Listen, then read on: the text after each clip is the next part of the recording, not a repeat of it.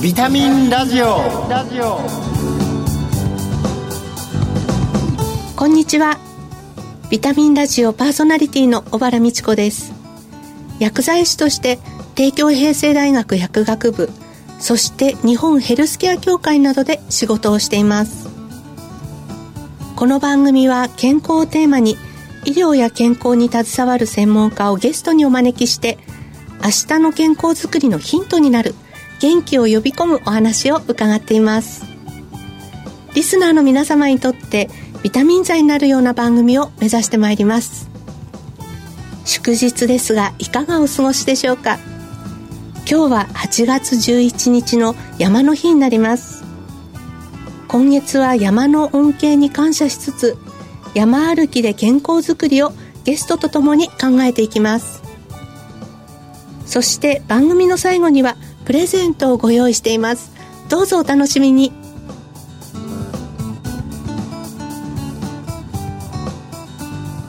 ビタミンラジオ。この番組は命をつなぐサラヤ株式会社の提供でお送りします。ビタミンラジオ。早速ゲストをご紹介いたします大和警告社で雑誌と書籍を統括する部署の本部長をされている萩原博さんですよろしくお願いいたしますよろしくお願いいたします今月の特集テーマは山に登る楽しさです2回目の今日は登山で心も体もリフレッシュと題してお送りします。萩原さんは大和警告社で山岳雑誌や書籍シリーズの編集長を歴任されました。NHK 日本百名山などメディアでも大変ご活躍です。さて、今日8月11日は山の日の祝日です。コロナ禍を経て少しずつ登山客は戻ってきているのでしょうか？はい。これは各地とも非常に増えてるという情報が入ってきてますし、私も経験しています。実際に、例えば富士山の山小屋では、はい、なかなか予約が取れないという状況が続いていますし、まあ、山頂付近は今、頂上でご来光を見るための人たちでもう大行列になっちゃってる。そんな毎日が続いているそうです。そうですか。はい。萩原さん、こう最近登って印象的な山とかはありますか、はいえー、最近は7月に、はい、えー、北海道の、えー、大雪山に登ってきたのですけれど、えー、ちょうど花のいい時期に巡り合うことができまして、はい、もう本当にお花畑でそうですか、ね、楽しんでくることができました。登山はシニア層にも大変人気だと思うんですけれども、はい、コースを選ぶことによってその年配の方でもえ、体力が少し落ちてきたなと思われているような方でも、あるいはその頃から始めたばかりの方でも、いろいろな登り方ができるわけなんですよね。えー、そういう意味で、あの、ある程度、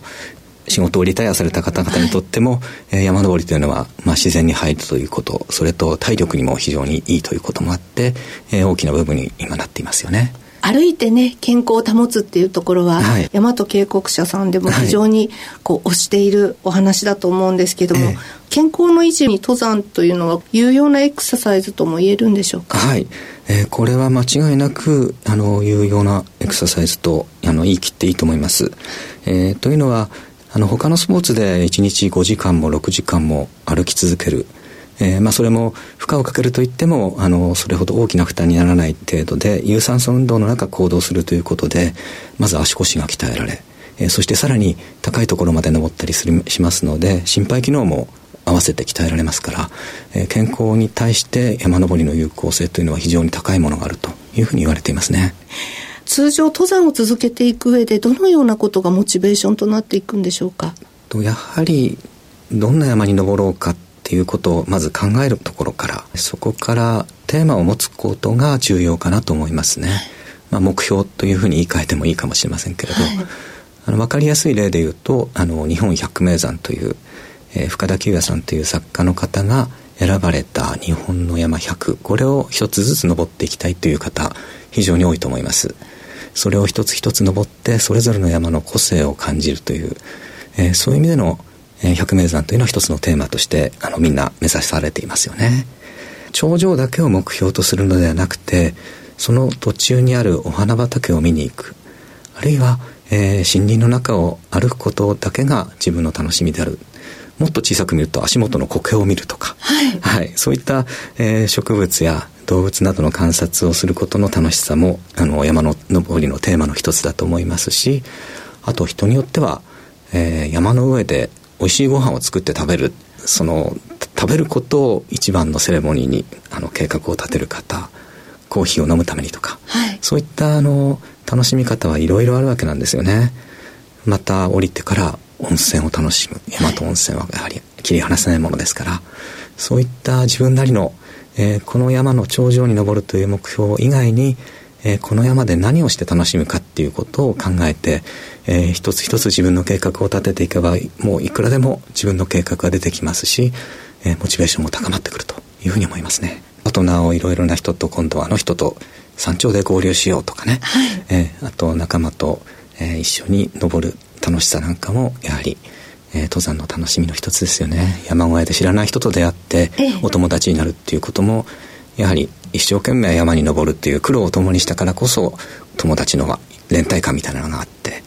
都会で知らない人といきなり話するってことなくても、はい、山の中だとこう自然に打ち解けたりしてそこからあの山友達の輪が広がったりとか、まあ、そういったことも含めて山にはいろいろな楽しみがあると思います。いや自然の力ってそう考えるとすごいですね。そうですよね。はい、本当に自然の中にいるとやっぱり心が豊かになりますよね。ねあの萩原さん自身は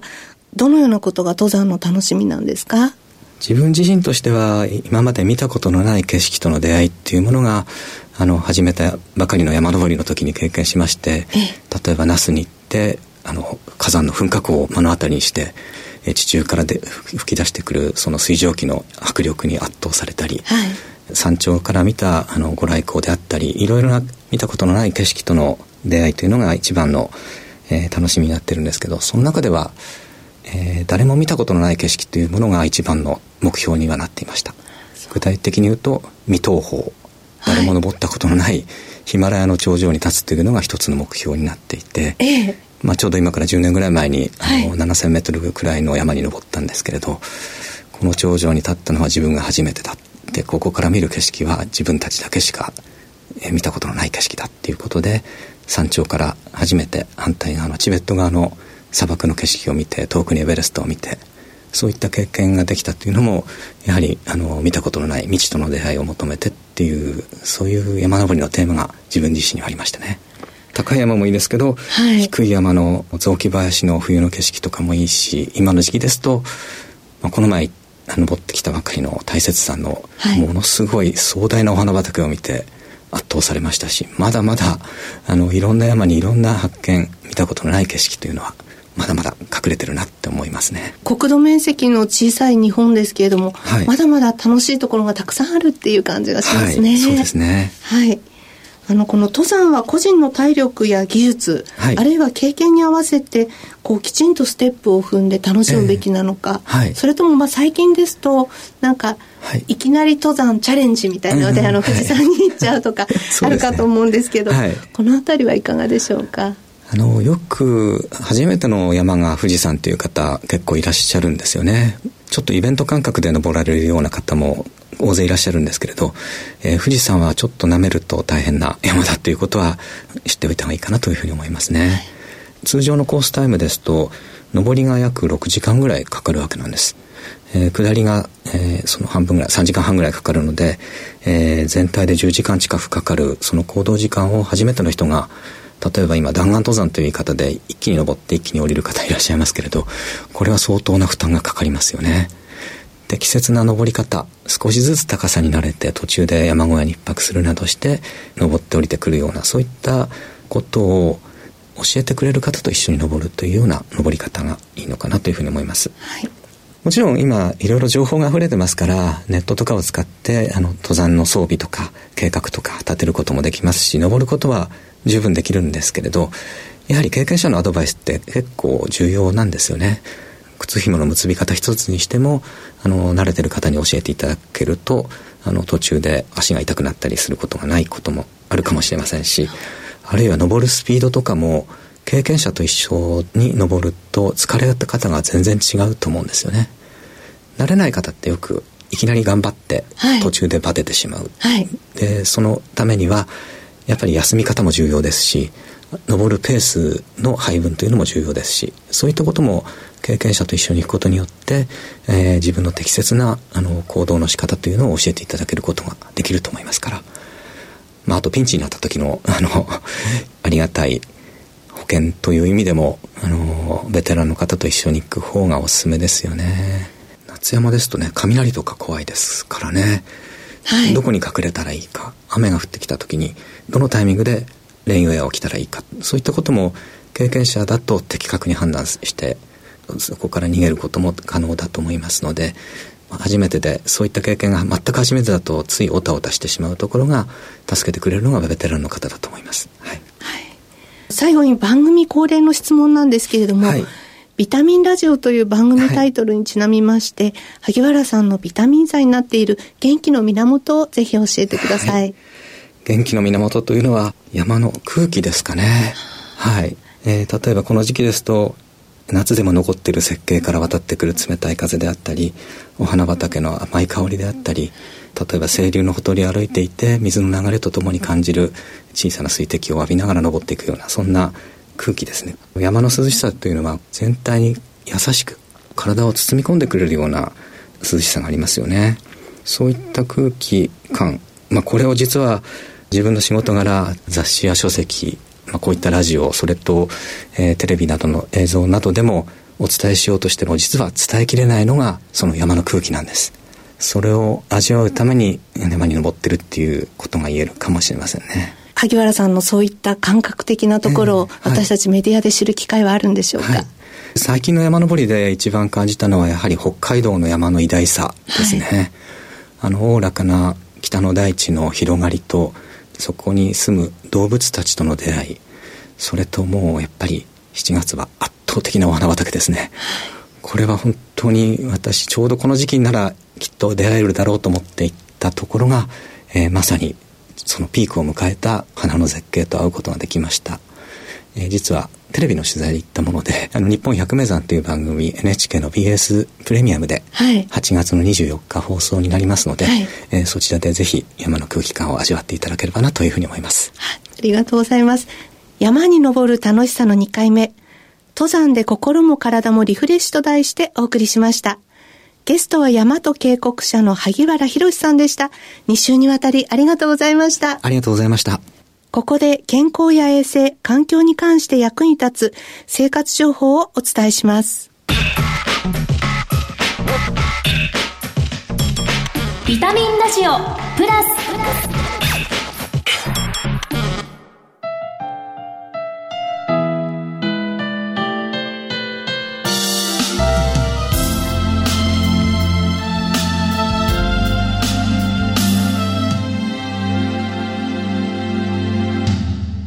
んにちは。ラジオ日経アナウンサーの藤原奈々香です。猛暑日が続くこの時期に多く発生するのが熱中症。高温環境下で体温調節の機能がうまく働かず体内に熱がこもってしまうことで起こります。今回は熱中症予防の3つのポイントをお伝えします。熱中症を引き起こす条件は高い気温や湿度風が弱いなどの環境の側面をはじめ寝不足などの体調不良や脱水症状なども原因となります。また体温調整機能が成人に比べて低い高齢者や子供が熱中症になりやすい傾向にあります。他にも普段からあまり運動をしていないと効果的に汗がかけなくなり熱中症になりやすくなります。人間の体は平常時は体温が上がっても汗や皮膚温度が上昇することで体温が外へ逃げる仕組みになっていて体温調節が自然と行われます。しかしこれらの要因により体温の上昇と調整機能のバランスが崩れ体に熱が溜まってしまいます。このような状態が熱中症です。熱中症の予防方法としてまずは涼しい服装を心がけましょう。木綿や麻などの風通しのいい自然素材や吸汗速乾性に優れた素材を使った衣類がおすすめです。また太陽の下では体力は少しの時間で消耗します。外を歩くときはできるだけ日陰を選んで通行しましょう。次に室内での熱中症予防のためのエアコンの活用です。日当たり状況や建物状況によって暑さの感じ方は変わりますので部屋の環境に合わせ室温調整をしましょう。最後に水分補給です。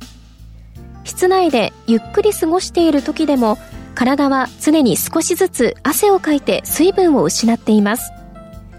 喉が渇いていなくてもこまめな水分補給を心がけましょう。1日あたり1.2リットルコップおよそ6杯分が目安とされているので1時間ごとにコップ1杯の水を飲むことを習慣にするなど毎日続けることが大切です。水分の他にも塩分も忘れずに。毎日の食事を通して程よく塩分を取るほか大量の汗をかくときは特に塩分補給をしましょう。ただしかかりつけ医から水分や塩分の制限をされている場合はよく相談の上その指示に従ってください。バランスの良い食事やしっかりとした睡眠をとることが大切です。体調管理をして残りの夏を乗り切りましょう。それではまた次回。ラジオ日経アナウンサーの藤原奈々香でした。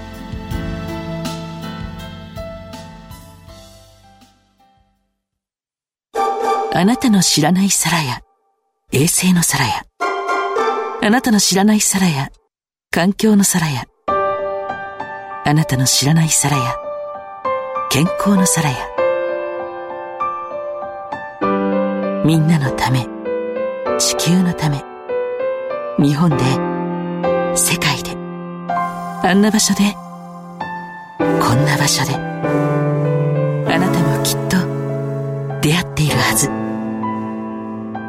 あなたの暮らしにそっと命をつなぐサラヤビタミンラジオ。山へ行った人が感じる爽やかさや山の空気感などの話がとっても印象的でした。え夏山は暑くそしてまあ雷などの天気の急変もあります皆さんぜひ安全に夏山を楽しんでいただきたいと思います。ここで番組から今月のプレゼントのご紹介です。手肌と地球に優しいヤシの実洗剤とカロリーゼロの自然派甘味料ラカント S そして新感覚の手指消毒ローションアルソフト携帯用の3点セットです。抽選で5名様に差し上げます。締め切りは8月20日です。ご希望の方は番組のサイトからご応募いただけます。お聞きのビタミンラジオ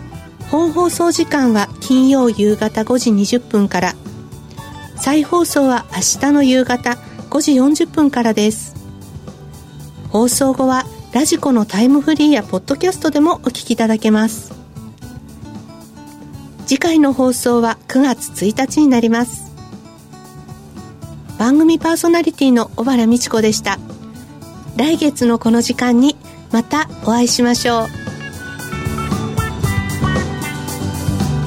ビタミンラジオ。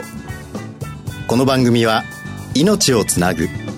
サラヤ株式会社の提供でお送りしました。